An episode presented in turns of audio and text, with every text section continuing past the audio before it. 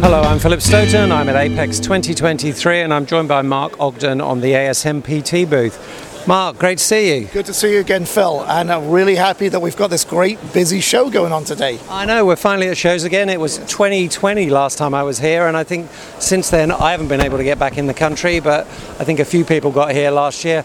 We tried virtual shows, they didn't work so good, um, but it's great to have everybody back here, and the footfall on the show has been great. Your booth's been packed the whole morning. Yeah, we were really happy with the traffic.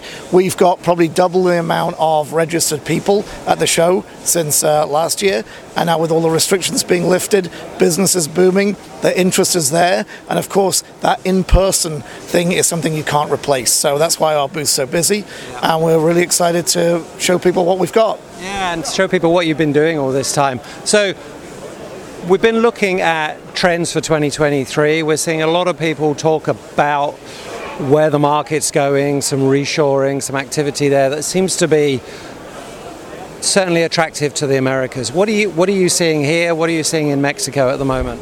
Well, absolutely. What we're seeing is investment in the United States again, more greenfield factories. We're seeing um, customers that used to have box build want to learn about SMT. So a lot of the conversations I've had are back to basics. What's SMT? Because we don't do it, but we want to get into that. And then, of course, in Mexico, there's been a lot of reshoring of product to be built in Mexico because of the supply chain worries and other things going on geopolitically.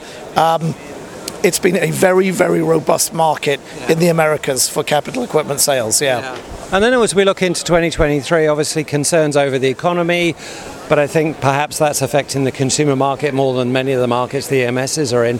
Have you seen a softening yet, or are you still seeing strong demand? No, we're seeing very robust demand, and I know other areas of the economy may may be seeing a softening. Here in electronics manufacturing, it's going full steam ahead. Um, really, we're, we're, we're keeping up with demand just about, but really sales have been excellent. So I, I, don't see anything softening this year in our industry. Okay. And the industry suffered from two key shortages this year component shortages, but also talent shortages. Yes. Is that something that people are coming to you and saying, hey, we, we need your equipment, but we need to, to run it with less operators? That's certainly a factor, Phil, yes, because right now it's difficult to find and uh, retain talented people. So most of the things that we've worked on over the past couple of years have been how can you run the line with less operators and more efficiently? How can you put knowledge and tools in the hands of an operator so they can react to things quicker.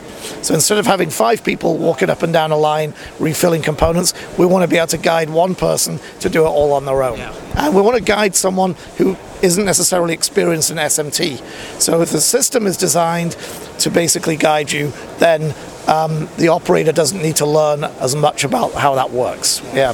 So when I look at it from a company point of view, you've you know, you've built your reputation on these incredible machines that are super reliable, super accurate, very, very fast, very, very productive. But what you're being asked for is a much more broad solution based offering. You've got to maintain that domain skill. You've got to bring out the best machine in, in the market, but you've got to be able to integrate it into a software ecosystem that's more and more complex now. Yeah, absolutely. So the focus is still making best in class equipment. That's not changed at all for us.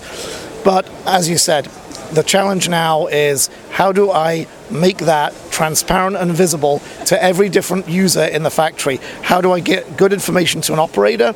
How do I get a good information to an engineer, to a supervisor, a plant manager?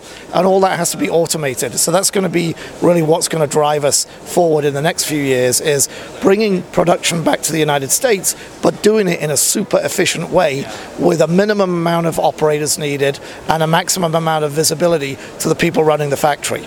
Yeah, and that's going to make you even more competitive as we as we go forward.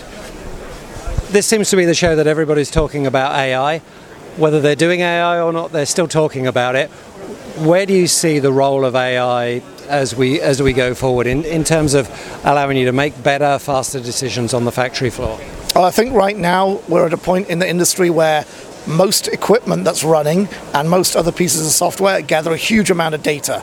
So this big data what do you do with it? If you can do clever things with that big data, it will not only tell you what's going on in the factory. It'll point you to how to fix that and how to run it better. So for me, the AI has got to be learning these correlations between this data stream and this data stream.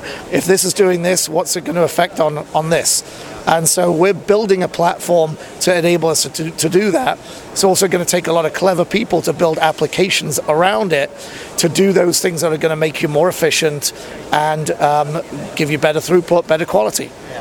And last question when you look at the robustness in the market and you look at the various different end user markets you serve automotive defense all those what do you see as the as the key drivers for development this year so looking at industry verticals obviously communications and servers and things like that is still very robust automotive is going to pick up in demand more and more as people now feel confident they're buying vehicles they want vehicles but they, they they're going to want all the electronics in them as well, right? So that's going to be a big driver. The other thing is with 5G, we will have a lot more devices connected to um, to the internet, right? And that means things like smart watches, not just for running, but for your, your general health, things like that. So medical is going to, in my opinion, expand quite a bit as well. So lots of lots of drivers there for us, yeah. Yeah, I think certainly the IoT. I think Sean said yesterday that the Internet of Things is just becoming things. Everything's becoming connected. So I think lots of opportunity. Mark, thanks for your time. Pleasure to chat as always, and all the best for this year. Thank you. Take care. Thanks Bye. a lot.